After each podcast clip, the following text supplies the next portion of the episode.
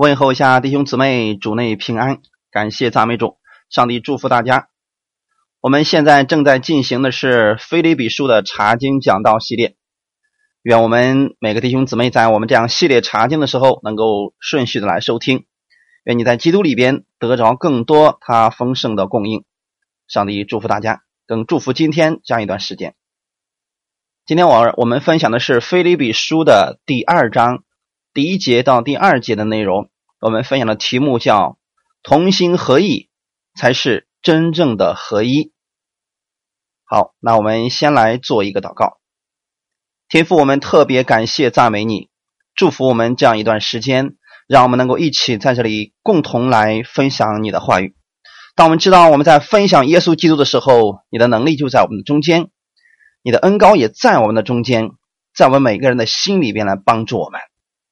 感谢赞美你，把今天这个时间完全的来交给你，你亲自来帮助我们每一个人的心，你使我们每一个人的心都单单的来在这个时候能够去仰望你，在你的话语上建立我们正确的根基，使我们的标准都能够放在圣经的标准之上，使我们每一个人我们仰望的都是我们的耶稣基督，在基督里边我们同心合一。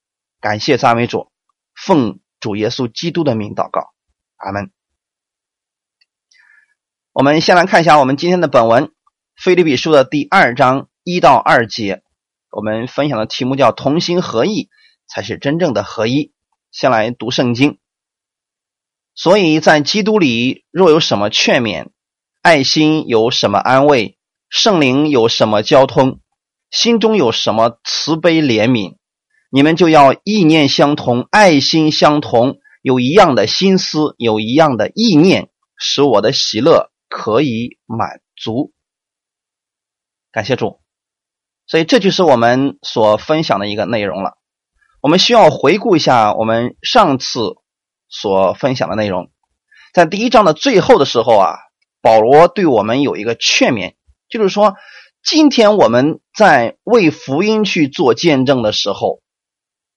今天不要怕敌人的惊吓，他们会对真正传福音的人对他们有拦阻、有逼迫。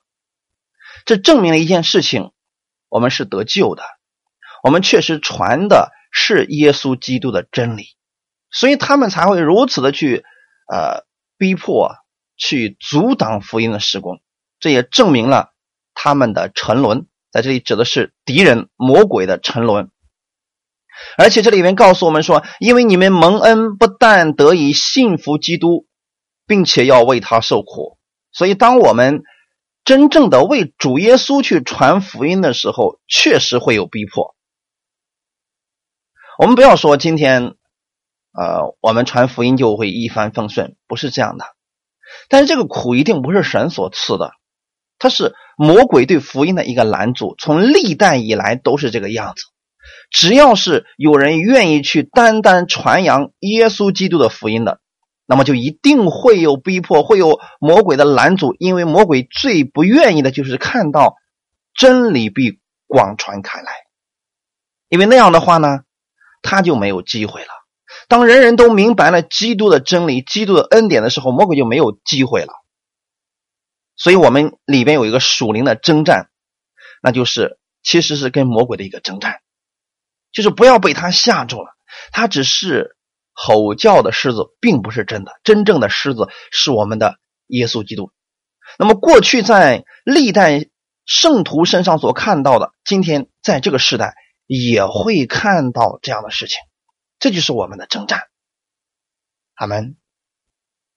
对我们来讲，当我们遇到这些事情的时候，我们究竟该怎么样呢？我们今天看看我们的周围，确实有人传福音的时候受到了一些逼迫。那么在基督的里边，是不是真的就是让人们所说的那样，是彼此相爱的呢？不是，在菲利比的教会当中，他们仍然有纷争，甚至有意见的不统一。所以保罗在这里告诉我们说了：我们在外面有魔鬼的虎视眈眈，一直在找机会来攻击我们。我们在主里边的时候，我们就更不能去彼此论断、彼此定罪，更不能去彼此攻击了。因为日一个国里边呢，我们知道耶稣曾经说过：“一国若自相纷争，这国必站立不住。”如果我们之间是相咬相吞的话，最后我们都要灭亡的，那就没办法了，是不是弟兄姊妹？今天保罗是告诉我们在基督里边，我们究竟该怎么样去生活？就是面对着这样的一个本身传真理的时候就有逼迫，但我们这些传真理的人，我们该怎么样呢？我们确实也知道说，当我们今天坚守了因信称义的这个真理之后，在这之上，我们可能对圣经有一些观点上的不同，但是观点不同的时候，我们该怎么办呢？或者说，我们看到弟兄姊妹有一些人软弱了。我们该怎么样去面对这群人呢？所以保罗针对这样的事情说：“所以就是针对上一次外面的逼迫已经有很多了，魔鬼已经在逼迫了，我们应该怎么办呢？在基督里的这些人，我们该怎么生活呢？这里说了，若有什么劝勉、爱心，有什么安慰，圣灵里有什么交通，心中有什么慈悲怜悯，这里就是告诉我们。”在基督里的这些人，我们应该这样来生活的。好，那我们就看我们今天的本文。第一节说，在基督里若有什么劝勉、爱心，有什么安慰，圣灵有什么交通，心中有什么慈悲怜悯，好像这个句子听起来好像是个假设句一样，但是呢，原文希腊文直接翻译出来的意思是：所以在基督里若有什么鼓励。有什么爱的安安慰，有什么邻里的交通，呃，有什么慈心和怜悯？这个不是一种假设，是已经存在于我们的里面了。我们需要把它发出来，把它活出来，去鼓励那些被逼迫的人。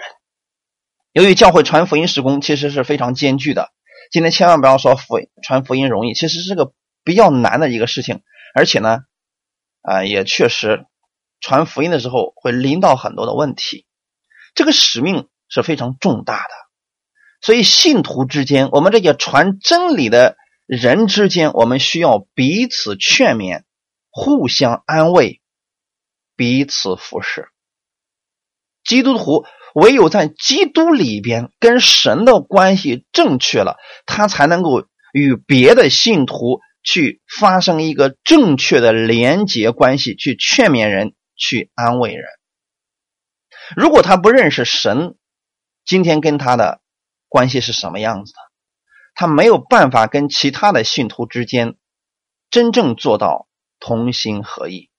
这个彼此劝勉的生活是确实我们每一个今天信耶稣的人，我们都应该有的一种生活方式。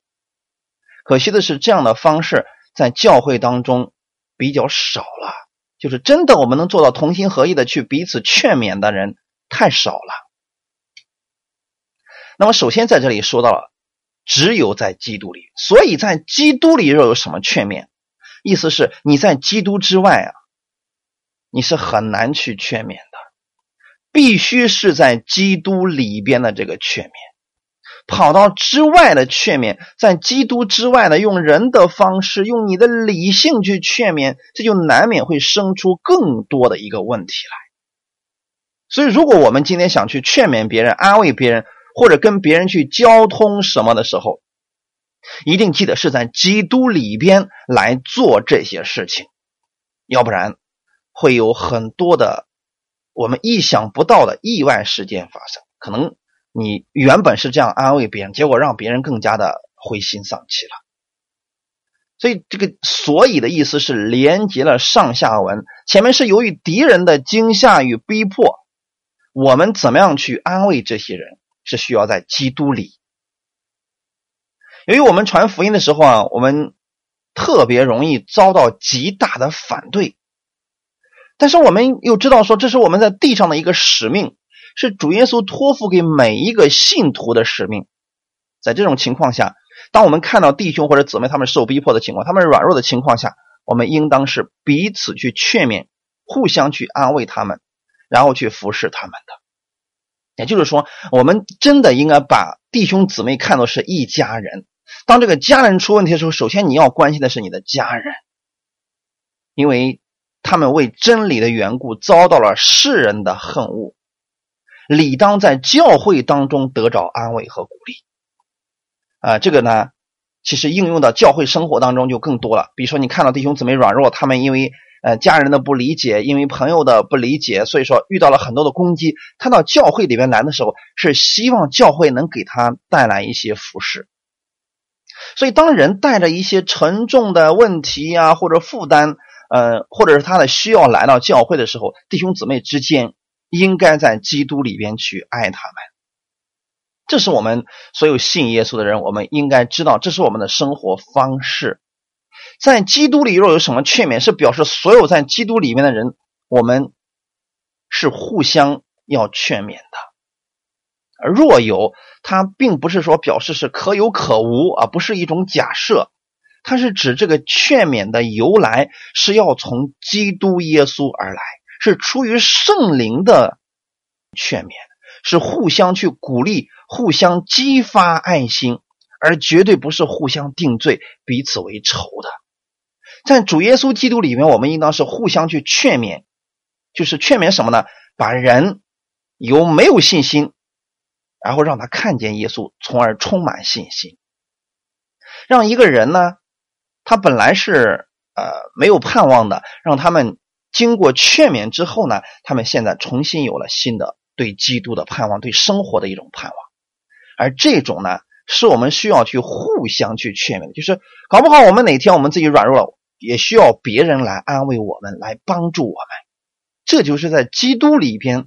我们需要去同心合意的去做这个事情的时候，看到弟兄软弱了，要用主的爱去劝勉他，为他祷告，而绝对不应该是论断他，去定罪他，说啊你离神远了，所以你还有这样今天这样的下场，你是活该。或者说谁让你走错路了，看看你远离教会，这就是下场是就是这样样子的。我们不要去这样去论断别人，他已经软弱了，他能够再次回来，让你为他祷告。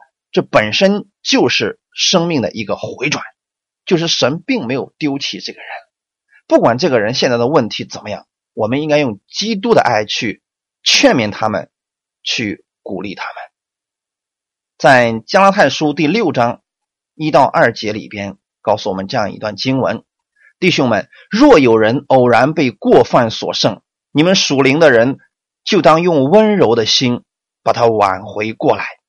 又当自己小心，恐怕也被引诱。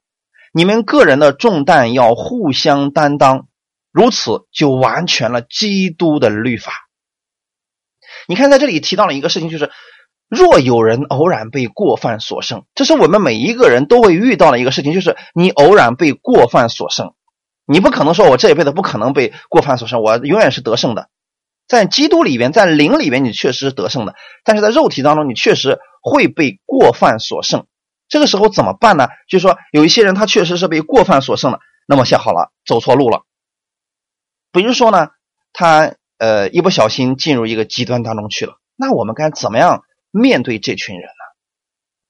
后面说了，你们属灵的人，就当用温柔的心把他挽回过来。弟兄姊妹，这点很重要啊。这是我们在基督耶稣里边，我们劝勉人的一个方式，就是首先用温柔的心劝勉人的时候，就算这个人跌倒了，现在他走错路了，或者说他一不小心进到异端里边去了，我们需要把他挽回过来，是用温柔的心将他挽回过来。大家如果听过我以前的讲道的话，应该知道我在初信主的时候，有一段时间就一不小心就。走进了那个东方闪电的那个异端当中去了。当时我的教会的牧者就是用温柔的心，一次一次的去劝勉、去爱、去帮助他们，并没有对我打击，因为那个时候我还分不清啊哪个是正确的，哪个是错误的。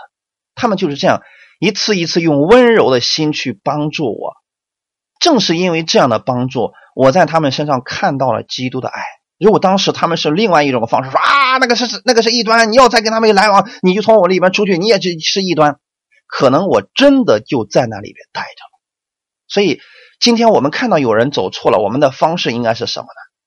用温柔的心把他挽回过来，或者说这个人目前被魔鬼利用了，他不断的疯狂的攻击你，用各样的毁谤的话语来捏造事实来毁谤你的时候，你怎么办呢？用温柔的心来对待他，然后说又当自己小心，恐怕也被引诱啊！你别走他那个路，因为知道那个路是不好的，就不要走他的路。说个人重担要互相担当，他现在已经。被那个重担压下去了，所以有了一些问题，或者说走错路了。我们要去担他现在担不起那个担子，让他重新能够站立起来。所以耶稣说了，如此呢，就完全了基督的律法。基督的律法不是十条诫命，基督的律法是爱的律法，是圣灵的律。他们就是耶稣基督他对待我们的方式。我们在被耶稣爱的时候，我们那时候都不配。我们还在犯罪，耶稣没有放弃我们，没有定罪我们，也没有论断打击我们，是用他的爱一次又一次的把我们挽回过来，等候我们，拯救我们。所以这里温柔的心指的就是一个谦卑仁慈、没有私心和偏见的心。他不是通过自己的立场来定这个人你到底是对是错，在那个时候他拥有的是耶稣基督的心，是一个劝勉的人应该去做的一种方式。就是自己应该知道，我是站在基督里边，用耶稣的爱，用温柔去挽救一些人，要像耶稣基督一样。阿门。主耶稣在世的时候，他是怎么样来劝勉门徒门徒的呢？我们看到很多次，其实门徒们也挺过分的。你比如说，有一次的时候啊。耶稣带着门徒们去了撒玛利亚城去传福音，那个城里的人不接受啊，所以当时有一个门徒，有两个门徒就说：“主啊，你要我们吩咐火从天上降下来烧灭这些人吗？就像以利亚一样。”耶稣那个时候呢，其实就责备了门徒，说：“你们的心怎么样？你们并不知道啊。”耶稣并没有说：“哈，你们两个混蛋，你们竟然有杀人的心，你们已经违背律法了，违背十条诫命了。”你们还配当我的门徒吗？如果耶稣是这个方式的话，那可能这两个门徒也是备受打击的。你看，耶稣是用温柔的心去劝勉这两个门徒说：“人子来不是要灭人的性命，乃是要救人的性命。”哈利路亚。那么今天我们是耶稣基督的门徒，当我们真的看到有一些人他的行为不好的时候，或者他走错路的时候，我们是不是应该想起耶稣所说的这话？他来了不是要灭人的性命，而是要救人的性命。我们今天如何去救呢？用温柔的心把一些走错的人，或者说在律法之下、在死亡之下、在捆绑之中、在疾病之下的人挽回过来，也免得自己走他那样错误的道路。所以要像耶稣一样，用基督的心去劝勉别人。所以，当门徒们那时候，呃，听到耶稣说，呃，人子要被杀，要被羞辱，然后要被杀死，三天之后要从死里复活。可是门徒们那时候在干什么呢？门徒们在争论说，呃，到底谁可以当大了，谁当老大？一个在耶稣左边，一个在耶稣右边。你看，他们竟然在争论着位置的问题。而往后我们看到耶稣是怎么做的呢？耶稣在最后的时候为门徒洗脚。其实他。为门徒洗脚的这个意义很简单，就是他怎么样服侍我们，我们也应当怎么样去彼此服侍。这是保守合而为一的心的一个重要的一个原则。耶稣明明知道这群门徒是要背叛他的，可是仍然去服侍他们，而且给他们做了一个榜样，就是今天。我要为他们洗脚，我给他们做榜样，我用爱心去接纳这群人，让这群人想起来，我是你们的夫子，尚且洗你们的脚，所以你们也要彼此去洗脚，就是在基督里边，这是我们合而为一的要做的事情，彼此去服侍。阿门。圣灵今天被赐下来之后呢，他是。用来引导我们的心的，透过耶稣基督的话语，告诉我们今天如何去劝勉、去引导弟兄，如果人确实有人软弱了、走错了，我们要借着圣灵里边的这个劝勉去帮助他们。这是我们每一个人今天的教会当中，在我们的基督里边，我们需要去彼此去服侍的一个事情。人人都需要。嗯，可惜的是，今天的教会当中，太多的人做到的不是彼此去服侍、彼此去劝勉，大多数的人看到的是弟兄的问题，看到的是弟兄的不足，忽略了肢体之间的相互劝勉。很多的这个牧者呢，他们也一味的去强调让信徒有好行为，却不知道这群人如果在软弱当中的时候，他们怎么样能够有好行为呢。对我们来讲，一些人软弱的时候，需要的是人的劝勉和安慰，以及鼓励，让他们能够重新站立起来。那些劝告人的，今天很多人是缺乏着耶稣基督的心，一不小心就定罪、论断、打击。他们不但没有得到劝勉的结果，还让一些人更加的软弱，让听到的人是更加的难以接受。这就相当于说什么呢？约伯的三个朋友，对不对？约伯本身已经遇到很大的问题了，他遇到的这个问题已经让他非常难受了。他来了三个朋友，本身是要去安慰他的，可是这三个朋友呢，见到约伯之后，就开始发表自己的言论。他们的心确实是为了安慰约伯，是为了劝勉约伯。可是他们最终的结果如何呢？经过这三个朋友的轮番轰炸式的安慰和劝勉之后，约伯觉得自己一无是处。本来还有点盼望，还不想死呢。结果安慰完之后，让他烦躁不安。那我们是不是也遇到了这样的事情呢？本来我们还没事儿。还能够坚持几天的结果呢？等有人来安慰我们之后，一来就说：“哎呀，你肯定是犯罪，你好好想想吧，你在哪个方面得罪神了？你在这块一定要好好的去清理一下你自己啊，要不然你这种事还以后还多着呢。这只是一个开始啊！如果你在软弱当中，你听到了别人是这样来安慰你的，那么今天你怎么样去面对耶稣基督呢？你还愿意信他吗？”我过去认识一个朋友，他是身体上有疾病，然后呢，他特别愿意让好几个教会的人都去他家里去安慰他，实际上就是找人说说话呗。说实话，他对基督的认识，呃，并不多，只是特别愿意相信人的话。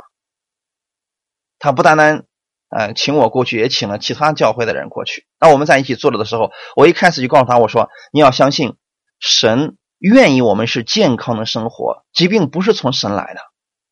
你要相信，今天因耶稣所受的鞭伤，你必得医治。他说阿门。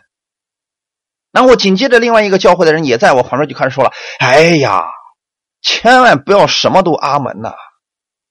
这个疾病是神给你的，神说医治你就医治你，神说不医治你，你也别想得着医治。”他也说阿门。弟兄姊妹，我们看到一个什么问题了？所以到后来的时候，那个这样观点的人去的更勤一些，所以他就经常去劝告他说：“哎呀，对于这个疾病的事吧，你就别太上心了啊。呃，你这个病啊不一定好啊，这是神对你的爱呀，是一种包装的爱呀。”当时她的丈夫还没有信耶稣，她丈夫就非常反感这个基督徒。最后呢，就说：“你不要让这个人再来了，哪有这样的人呢？啊，你今天有病，他来了不说你点好的，说你这个病不一定好。”他说：“就算他去医院里边看望那个他的朋友，他也不能这么说吧？就算我们这不信主的人，我们也不能这么去劝卖别人吧？弟兄姊妹，看到什么问题？很多的人他缺乏耶稣基督的心为心，一味的把一些教义、把一些人为的东西强加于别人身上，觉得自己很属灵，其实不是属灵。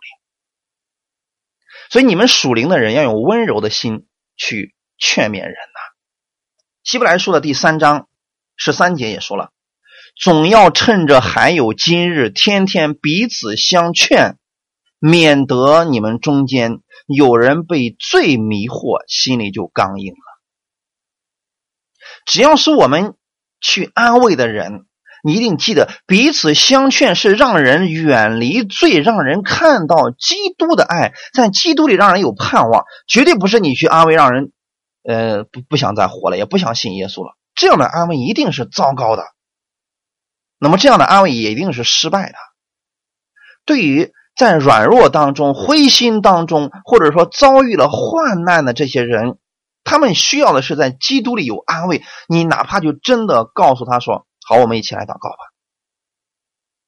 真正能让人心得到安慰的，并不是今天你有多好的口才、多全备的教义。他们需要什么？他们需要在你身上看到基督的爱，而不是你给他一大堆的理论，让他通过这些理论去自己琢磨清楚。不是要这些东西的，只是需要说，今天我们把基督带给他，用基督的爱去帮助他，把他带到耶稣基督的面前。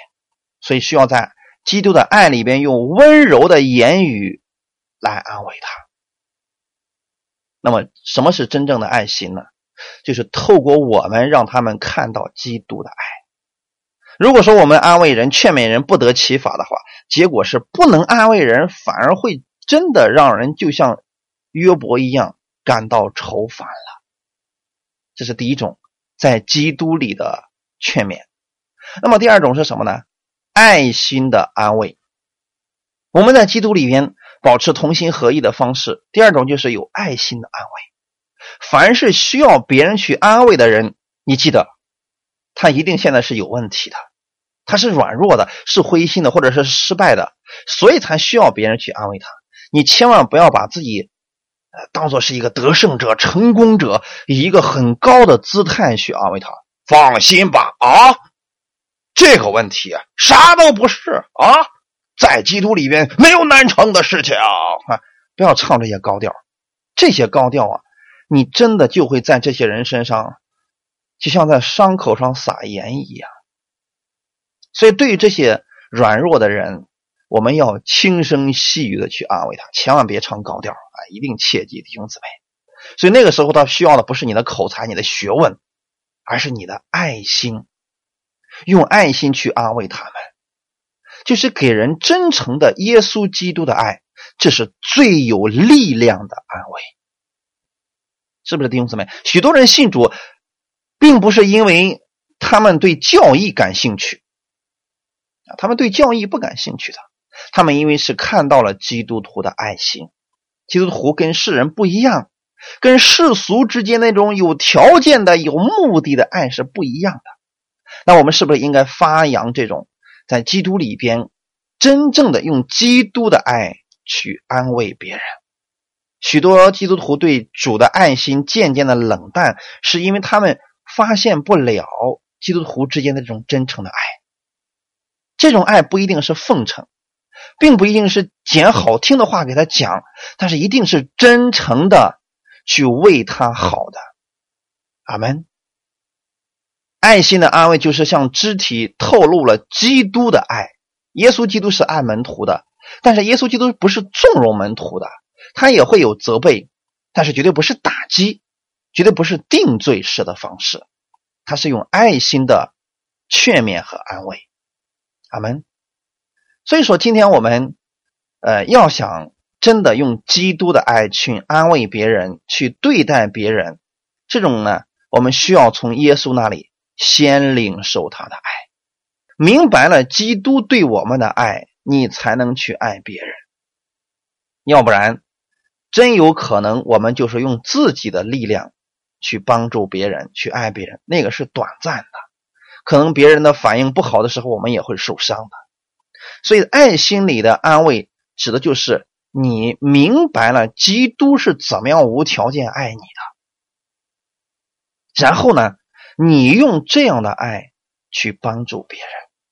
首先，一定记得，如果你做不到。那么你需要先从耶稣基督那里去领受那基督的爱，充满了基督的爱，再去爱别人吧。阿门。所以，在别人有困难的时候，我们有基督的爱，我们才能尽力去帮助他。哎，他会珍惜每一次主给我们所预备的机会。比如说，我们看到我们身边有认识的弟兄姊妹，他们确实软弱了，我们应该觉得说，感谢主，神给我一个机会，让我能够去安慰弟兄姊妹了。因为做这个事情，从这个天国的角度来讲，这个是有赏赐的；从人的角度来看，这是基督徒彼此相爱的一个机会。给世人来讲，这是一个美好的见证。这让我们看到，我们跟别的社会团体是不一样的。我们跟肢体之间的关系是更亲密的，是啊，在基督里的爱心生活。阿门。所以，教会的生活其实就是一种爱的生活。对不对？如果教会当中缺乏这种东西，大家去只是为了听到，听完道，嗯，各回各家，这个教会就让人觉得是冷冰冰的，没有什么爱心的。除非大家彼此相顾，是不是弟兄姊妹？很多时候呢，我们多数人只是注意了我们跟神之间的关系。就是我们强调因信称义啦，基督对我们的恩典啦，基督对我们的赦免啦。我们很多时候我们太注用呃注重的是十字架的树的一面，就是树的时候我们跟神之间的关系，借着耶稣基督他赦免了我们，他爱了我们，他帮助了我们。我们很多人去忽略了彼此之间基督徒彼此之间的问题。以及教会之间的一个问题，这个交通呢是需要用爱心，就是你从主耶稣那里领受了这样的爱，用这样的爱就要去爱你的弟兄的，一定记得啊！如果我们不能爱弟兄，你的这个爱跟神之间的这个爱可能也是有问题的爱，就是不是真正的领受了基督的爱。哈利路亚！所以一定要明白这个事情，魔鬼惯用的伎俩是什么呢？让基督徒之间没有爱。他让你先让你怀疑神的爱，你就没有办法去爱人了。当我们明白了基督的爱的时候，我们把这个爱怎么样去付出，怎么样去给出去呢？就是爱我们身边的人，就是爱我们的弟兄姊妹。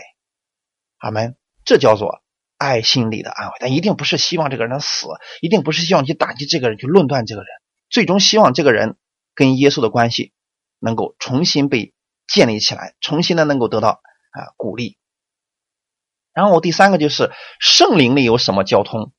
嗯，原文当中没有“圣”这个词啊，它就是灵里有什么交通，或者说灵里有什么团契。因为“交通”这个词跟中文的“团契”这个词呢是一样的，在灵里边表示我们在同一个属灵的范畴里边。换句话来讲，我们拥有同一个生命，对不对？今天我们里边。所拥有的灵都是耶稣基督的灵，也叫圣灵。因着圣灵，我们有了同样的属灵的生命，所以我们才有彼此相通、去交通的机会啊！包括各种属灵见证、属灵的经历，我们彼此分享、彼此了解、呃劝勉。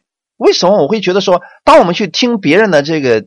呃，见证的时候，我们有很多时候我们是感同身受，觉得说太棒了，因为我们是同一个灵，所以我们在基督里面，它有很多相通的事情，所以这就是叫做交通啊。交通的意思是必须是你告诉我你的想法，我告诉你我的想法，这叫团契生活，也叫做交通。就是彼此之间都能够向对方来说出自己的心意，看见别人的好处，表露自己的爱心，然后呢，互相了解。哈利路亚！圣灵里的这个交通啊，实际上是非常重要的。信徒与信徒之间，牧者与信徒之间，为什么很多时候会有一些误解呢？其实是因为。团契生活太少的缘故，如果一个教会当中啊，一周只有一次聚会，聚完会大家就走了，可能一个小时的见面时间，那么很多时候就会有很多的问题在其中。那如果大家很熟悉的话，大家都彼此了解了，这种方式的情况下，误会就会减少很多。人与人之间其实都是这个原因，夫妻之间，呃，公司里边同事之间，生意伙伴之间，很多时候是因为交通。太缺乏了，所以产生了很多的误会。他并不能体会别人的软弱，因为这个缘故，所以神让我们在灵里边要有交通啊。所以我们背这个使徒信经的时候，是不是里面也说了“我信圣徒相通”呢？那么这个圣徒相通实际上是一种团契里面的生活，指的就是在主耶稣基督里边，我们需要常常来交流。你把你的想法告诉我，或者说你说，呃，那要是我在听你讲的时候，我我这个受打击了，啊，我觉得你那句话是针对我的，这个没有关系啊，你可以告诉我啊，或者说确实我觉得你这个哪方面做的不够好，你伤害了我，我们可以交通啊，因为很多时候可能只是一种误解。啊，如果我们彼彼此之间的话，我们经常有交通的机会。肢体之间可以尝到主爱的滋味也能够减少很多的误解，魔鬼就没有空子可钻了。怕的是我们猜测，我们没有去问这个人，我们就猜测他是这样看我们的，他是这样对待我们的，他是这样对我有意见的。所以圣灵里面有交通，就是这个意思。信徒之间缺乏灵里的交通，就相当于说这个军队之间没有这个呃联络一样，没有通讯设备一样，你。最终还是会出问题，因为没有办法达到一致的一一个行动。邻里的交通就是信徒要保持合一的一种生活方式。不管怎么样，遇到问题了，我们多跟弟兄姊妹在一块聊聊天，把你的问题告诉他们，千万不要觉得不好意思。每一个人都有软弱的时候，你软弱了，你把你的问题告诉大家，大家为你祷告。那么作为我们那个聆听者来讲，嘴巴一定要严，不要别人告诉你个啥，你巴拉巴拉，我全球都想给他广播一下，不要这样。很多时候呢，别人不敢说，不敢告诉你，也是因为这个原因。所以，作为牧者来讲呢，我们有一个很谨慎的一面，就是当信徒告诉我们这个的时候，我们能做到保密，就是不往外再说了，到我们这儿就结束了，就彻底的在我们的这儿就断了。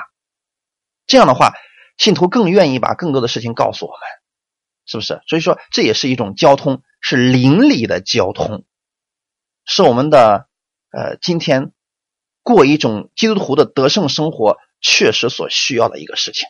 魔鬼的伎俩就是让我们彼此没有交通，让我们各做各的，各信各的，在家里边各聚各的。这样的话呢，不知不觉就陷在魔鬼的诡计当中。所以这就是为什么呢？最后的时候，呃，耶稣对我们的劝勉就是不可停止聚会。你们知道那个日子近了，就更当这样来劝勉。意思是什么呢？魔鬼在末后的时代的当中，希望我们灵里边没有交通，信徒之间没有交通啊，单个的基督徒他就会逐个来击破，这样会会引起很多误解、偏见，就会落入到魔鬼的诡计当中。如果有了属灵的交通，魔鬼这个诡计很快就被识破了。是不是弟兄姊妹？所以对于那些软弱的、失败的，我们应当先去跟他们交通，了解一下他们是什么原因，对不对？应当有一种同情和体谅的心。然后，如果他们在罪恶当中确实是犯罪了，我们也不应该去定罪他。然后呢，是尽力的用爱心将他挽回回来。哈利路亚！所以这就是最后所说的慈悲怜悯。马可福音第六章三十四节，耶稣出来见有许多的人，就怜悯他们，因为他们如同羊没有牧人一般，于是开口教训他们许多道理。你看，在这里最后的时候说，在我们身上有什么样的慈悲怜悯呢？这不是说今天我们不必要有劝勉了、安慰、交通了、怜悯之心，不是的。他的意思是我们需要这样来做的，需要这样去实行的。所有的基督徒都应该这样去实行的。那么，最终怎么样看这些事情呢？就像耶稣一样，用怜悯的心去看这些人。阿门。嗯，今天我们在恩典之下的人，我们应当用怜悯的心去看那些还在律法下，或者说去用怜悯的心去怜悯那些攻击你的人、逼迫你的，因为他们不知道自己在做什么呀。耶稣在十字架上说：“最后说什么？父啊，赦免他们，因为他们所做的，他们不晓得。”这就是耶稣基督的怜悯。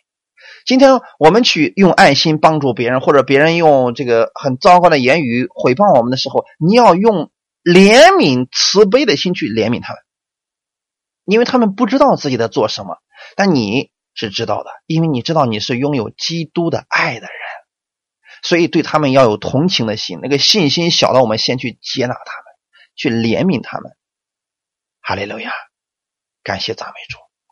还是我们一直强调，用温柔的心去挽回那些被过犯所胜的，或者不明白耶稣基督爱的在罪里面生活的那些人。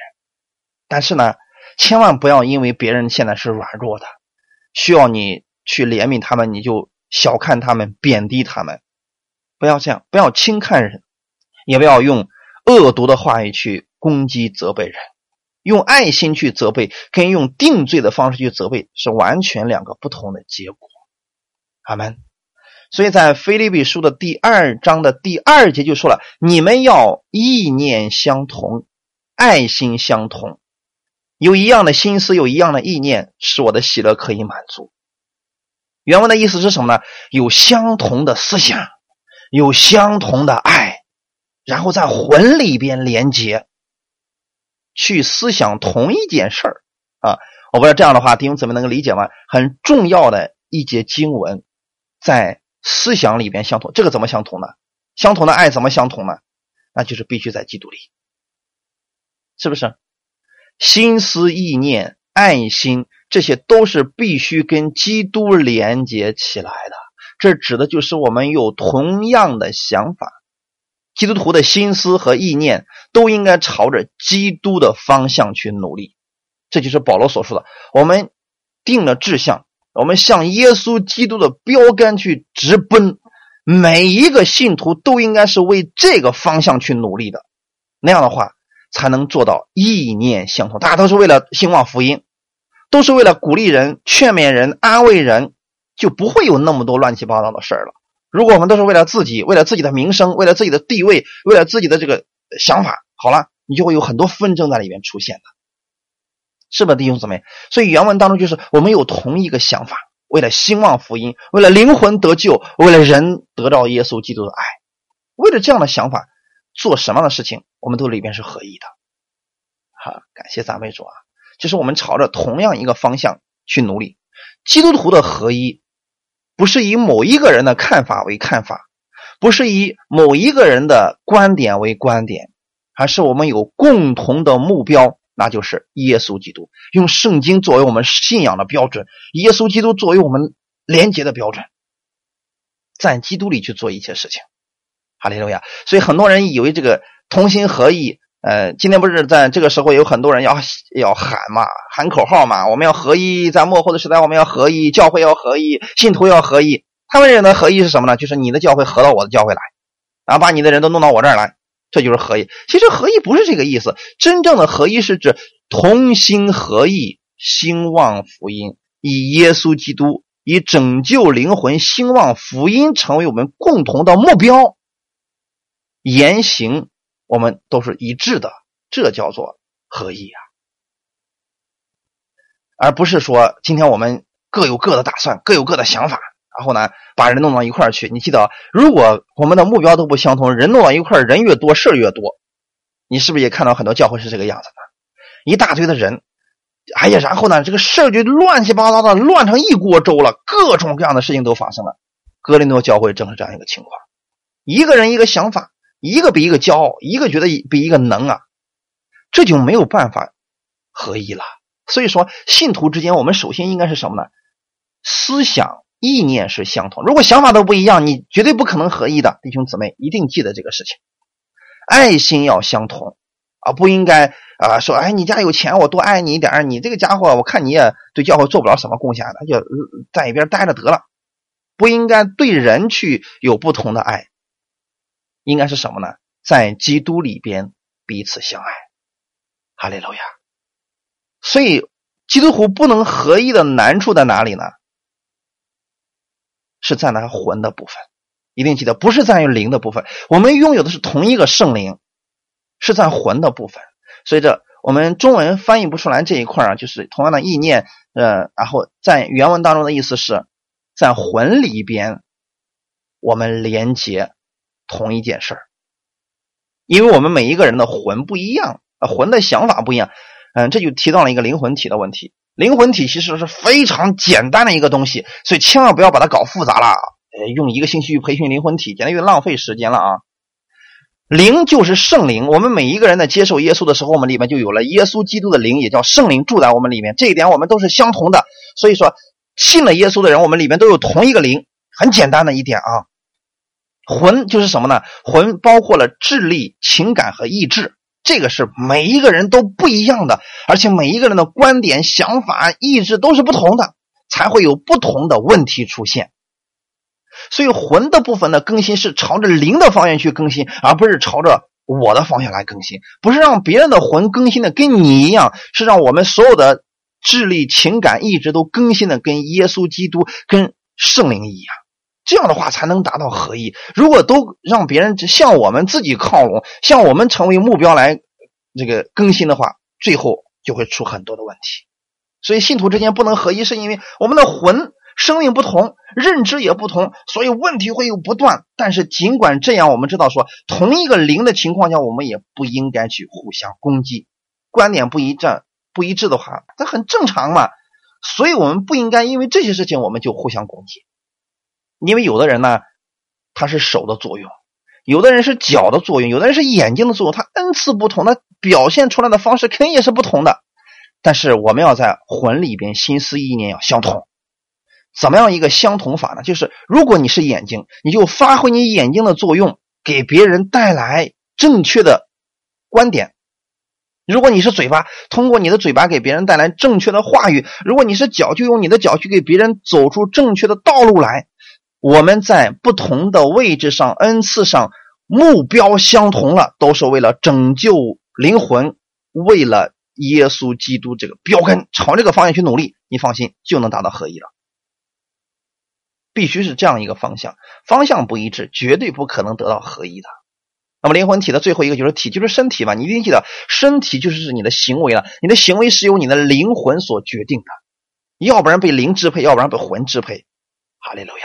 被魂支配的时候，自然就出来肉体了嘛，肉体的想法、肉体的邪欲、肉体的私欲；被灵支配的时候，自然就活出圣灵的方式嘛。这个是很简单的。所以，我们今天应该怎么样做能合一呢？就是以灵为我们的目标。哈利路亚！其实每一个人应该努力的去追求，在基督里边，我们达到合一！不要用自己的想法说，我觉得、我认为、我感觉应该这样比较好！不应该是这个，应该想的是什么呢？我们在一块交流的时候，就经常记着说，或者说圣经里面耶稣是这样教导我们的。好，我们用这种方式去交流，大家一定有很少的冲突。就怕的是，我认为，我觉得，啊，我是这样想的，那麻烦了。你这么想，他不一定这么想啊，结果就没有办法达到合魂里边的合一了。一定记得啊，无论一个人他的这个灵性啊，其实不应该用这个词来形容，就是他的灵性有多高，他难免会受其他人的一些影响，对不对？对我们来讲，我们是主耶稣基督的。儿女，从另外一个侍侍奉的方面来讲，我们是基督的仆人，所以不要把你的想法带给别人。应该怎么样做呢？把基督带给别人，让每一个人都在基督的灵里边来成长，用用这个圣经上的话语，用基督的话语来引导他们。圣灵是让我们想起基督的话语，想起真理的，绝对不是让让我们想起我们是标准，让每个人都听我们的，不是这样的。所以在基督里面的同心合意，指的不是把人扎一堆儿去，指的是我们有同一个目标，同一个想法，为了兴旺福音，为了拯救灵魂。如果我们都是奔着这样一个目标的话，我相信在我们国内的话，我们的。教会与教会之间，信徒与信徒之间纷争就会少了很多，是不是弟兄姊妹？所以派别之间的这些争斗也就没有了。怕的是什么呢？每一个人都觉得自己是老大，每个人都觉得自己是最正确的，用自己的方式去判定别人，就会产生很多的争论在里边。教会同心了，不只。是叫神喜悦，一定记得，神不是让我们说让我们彼此争斗，争斗的越厉害，然后神越高兴。神希望我们是和睦的，是合一的。只有魔鬼希望我们是分裂的，只有魔鬼希望我们是彼此攻击的，是不是？所以当你想到说，如果你做了这样一个事情，给教会带来了什么样一个后果呢？比如说让教会信徒之间彼此为仇了，教会里面更分裂了，一定记得，就算你的再正确的教导，这也是变成错的了，因为结果导致出来让教会的情况更糟糕了，这不是叫神喜悦的一个事情，是不是弟兄姊妹？所以同心合意才是真正的合一，就是我们有共同的想法和目标，在基督耶稣那里。所以今天不管你是劝勉人、安慰人，或者跟别人去交通的时候，要有这样一个原则来帮助人。所以在耶稣基督里边，我们要有以基督的心为心来做着所有的事情。一开始时候，我们放一首歌叫。把是冷漠变成爱，这个世界现在多的是冷漠，少的是基督的爱。我们基督徒我们要做什么呢？把这个冷漠变成爱，让世人透过我们看到耶稣基督的爱。至于别人怎么样对待我们，你要放在基督里边去看所有的人，透过耶稣基督去看所有你身边的人。就算那些人逼迫你，你是为真理的缘故，神会给你有赏赐，神会亲自来安慰你。阿门。所以你去劝勉别人、安慰别人，或者跟别人去交通的时候，要站在耶稣基督里，站在这里边，用爱心去帮助别人。然后你心里面要充充满的是什么呢？怜悯的心。就算别人确实不理解你，怜悯他们吧。感谢咱们，这是合一的心。这个心呢，这是你跟基督合一的心。你们耶稣正是这样来做事情的。你用的是耶稣基督的心为心来做所有的事情。所以后面的时候，我们就提到了啊，确实保罗也给了我们有其他的一些方面的劝勉，就是让我们怎么样才能够以耶稣基督的心为心，避免我们去走一些错误的道路，因为那样的话对我们没有益处，对我们身边的人也没有益处。感谢赞美主，所以我们要相信，今天我们在基督的恩典里边，耶稣基督希望我们能够活出这样的生活来。用温柔的心去劝勉别人，在基督里边真正的达到合而为一，是指的是同心合意，兴旺福音。哈利路亚，感谢赞美主。好，那我们今天我们就分享到这里，上帝祝福大家，我们一起来做一个祷告。天父，我们特别感谢赞美你，谢谢你今天借着这样的话语来安慰我们。我们虽然在传福音的时候会遇到一些逼迫，会遇到一些啊别人不理解我们，甚至攻击我们、定罪我们，但我们今天知道，在基督里边，神你是爱我们的，你是帮助我们的，我们为易受逼迫的人有福了。你也告诉我们说，在基督里面，当我们看到弟兄姊妹他们软弱了，或者他们现在有了问题了。我们需要在基督里边去劝勉他们，用爱心去安慰他们，而不是互相定罪，不是互相的论断，不是互相的攻击。你愿意我们在基督里边是彼此相爱的，你愿意你的儿女们是彼此相爱的，把这样的心放在我们的里边，让我们在基督里边，我们每一个人，我们以耶稣基督的心为心。感谢赞美主，让我们每一个人，我们今天知道，我们需要耶稣的心为心，我们领受基督的爱。今天，请把基督的爱通过你的话语赐给我，让我用这样的力量去爱别人，去爱我周围的人，去爱我的家人，去爱那些不可爱的人。请你帮助我，在我的身上彰显你的荣耀，透过我成为你劝勉的通道，成为。你恩典祝福的管道，让我真的能够拥有耶稣基督这样的爱，为逼迫我们的祷告，为我的仇敌去祷告，去祝福他们。感谢赞美主，用基督这样的爱充满在我的心里边。感谢赞美主，谢谢你听我们每一个人的祷告，奉主耶稣基督的名，阿门。